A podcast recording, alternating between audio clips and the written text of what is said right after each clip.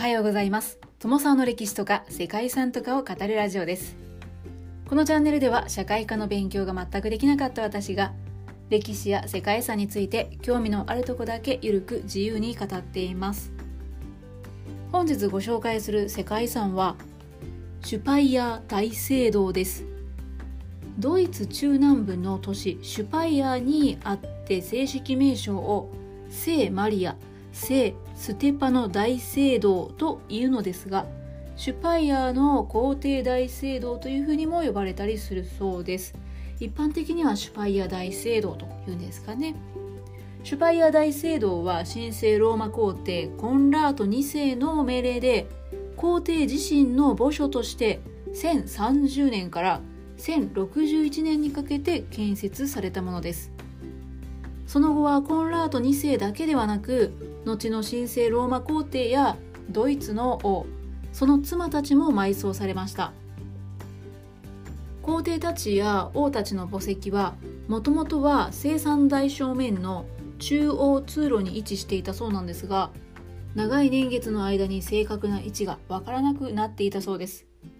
1900年になって一大発掘計画が実行された際に墓所が発見されたそうです。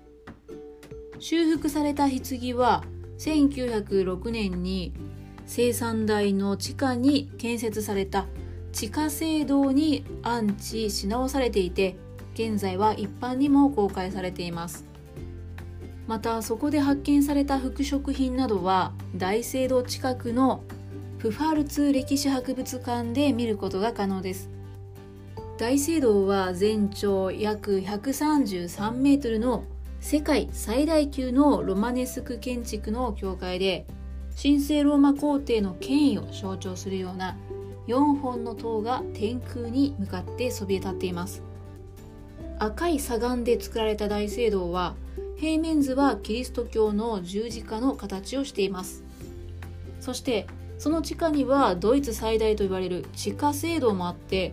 コンラート2世をはじめ歴代の皇帝や皇妃たちが眠りについています。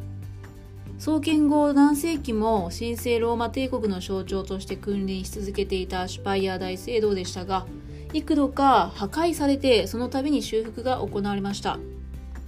最終的には1961年の本格的な修復によって創建当時の姿を取り戻しています。ということで本日はドイツの皇帝たちが眠る世界最大級のロマネスク建築の教会。世界遺産シュパイヤー大聖堂についてご紹介したいと思います。この番組はキャラクター辞典ワンタンは妖怪について知りたいパーソナリティ空飛ぶワンタンさんを応援しています。ドイツの中南部フランケン地方西北部のライン川の左岸に位置する都市それがシュパイヤです。シュパイヤはケルト人によって形成されました。歴史を遡ると紀元前70年頃ゲルマン民族の一部族によって占領されますが間もなくローマの支配下に置かれ軍の駐屯地となっていたそうです。5世紀にローマの都市は破壊されてフランク族が居住するようになり6世紀には現在の地名の元となるスパイアーと記されるようになったそうです。4世紀には司教座が置かれていて10世紀の末からはザーリア朝王家埋葬地の大聖堂建設と司教座所在地として発展しました。ザーリア朝というのは中世ドイツにおいてローマ王及びローマ皇帝を世襲したフランケン出身の貴族の家系だそうです。シュパイヤー大聖堂は1030年繁栄の極みにあったこの地に神聖ローマ帝国皇帝コンラート2世が自らの墓所として建設を開始して孫のハインリヒ4世の治世下の1061年に献上式が行われました。16世紀半ばまで頻繁に宮廷会議であったり帝国会議がこの地で開催されていたそうです。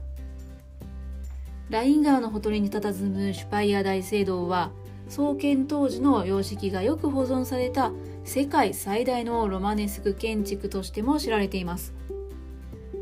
コンラート2世の亡き後にも神聖ローマ皇帝やドイツの王そしてその妻たちの墓所となり皇帝の大聖堂と呼ばれるようになりました。1061年の完成後長きにわたりその堂々とした姿を誇っていたシュパイア大聖堂でしたが1689年にルイ14世の配下のフランス軍によって焼かれて1772年から1784年にかけて修復されました。ですがさらに1794年にまたもフランス軍によって焼き討ちに遭いその後バイエルン王ルートヴィヒ一世が出資して再修復が行われました。1900年に発掘が行われて墓所が発見されると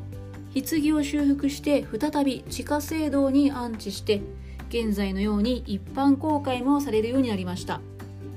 1961年には創建当時の姿に戻す修復工事が行われて純粋なロマネスク様式を伝える現在の姿となりました。そして世界最大のロマネスク様式の大聖堂として1981年にドイツでは2番目の世界文化遺産に登録されています。シュパイア大聖堂の基本はラテン十字の形で全長134メートル新郎の幅が37.6メートルあり4本の塔と3列の側廊を持っています。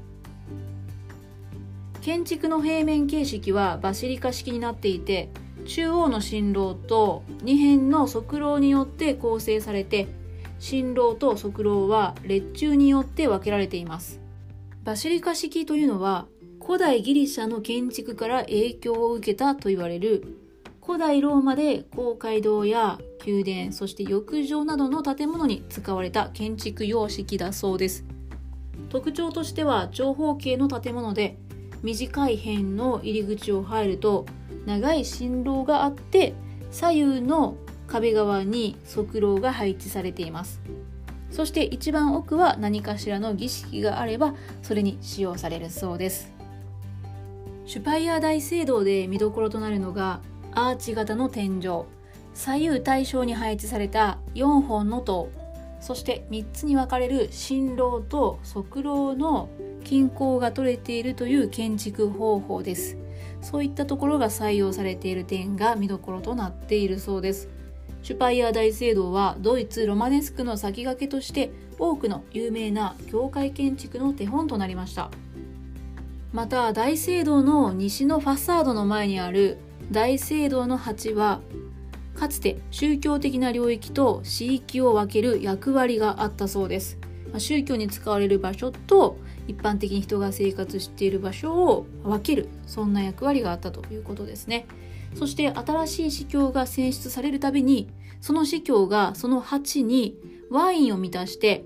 市民たちは彼の健康を祈ってそのワインを空にしたそうですね、まあ、行事的なことが行われていたようです。さらに南の庭園にあるオリーブ山の彫刻なんですけれどもこれはかつて大聖堂の南の壁につながっていた回廊の中央に置かれていたものなんだそうです。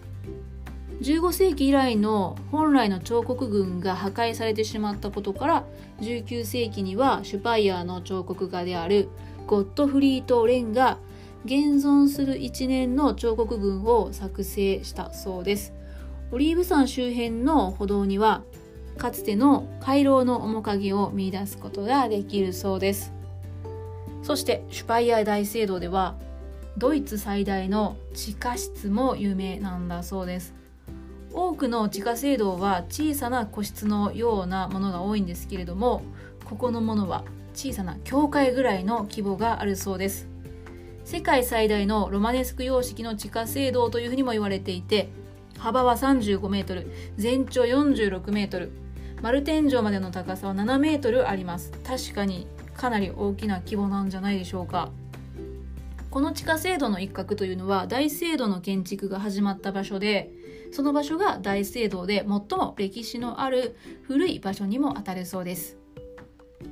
皇帝の墓所にたどり着くまでの階段横であったり墓所を取り囲む壁そして中心となる墓所には約16の石室が並んでいて歴代の皇帝や王司教がこの場所で眠っているそうです。そんなシュパイヤー大聖堂は多くの人々を魅了してきた大聖堂でもあります。東西ドイツ統一の父と呼ばれたヘルムート・コールはこの教会を大変気に入っていた人物の一人だったそうです。はい私この方あまり存じ上げないんですけれどもヘルムート・コールという方は戦後最長記録の16年にわたって連邦首相を務めた人物で冷戦終結時の波に乗って1990年に東西に分裂していたドイツの再統一を成し遂げて時の人となった。そんな人物だそうですね。そんな彼が2017年に亡くなった際にはフランス東部のストラスブールで葬儀が執り行われた後にその遺体がヘリコプターと船で運ばれてこの場所でミサが執り行われたそうです。はい。まあ、これ遺言だったんでしょうかね。それほど気に入っていたということみたいです。シュパイヤー大聖堂は世界一大きなロマネスク様式建築と歴史上の重要人物が眠る地下聖堂を持つ他にないスケールの大きさと歴史的な雰囲気というのを感じることができる場所です。同じくドイツには世界遺産のアーヘン大聖堂であったりケルン大聖堂もあるんですけれどもそれらとはまた違った趣を感じることができる大聖堂なんだそうですいずれにしてもドイツにはスケールも外観も非常に魅力的な大聖堂が多いですねということで本日は歴代の皇帝たちが眠りドイツロマネスク様式の先駆けとなった大聖堂。シュパイヤー大聖堂をご紹介してきました。最後までご清聴いただきましてありがとうございます。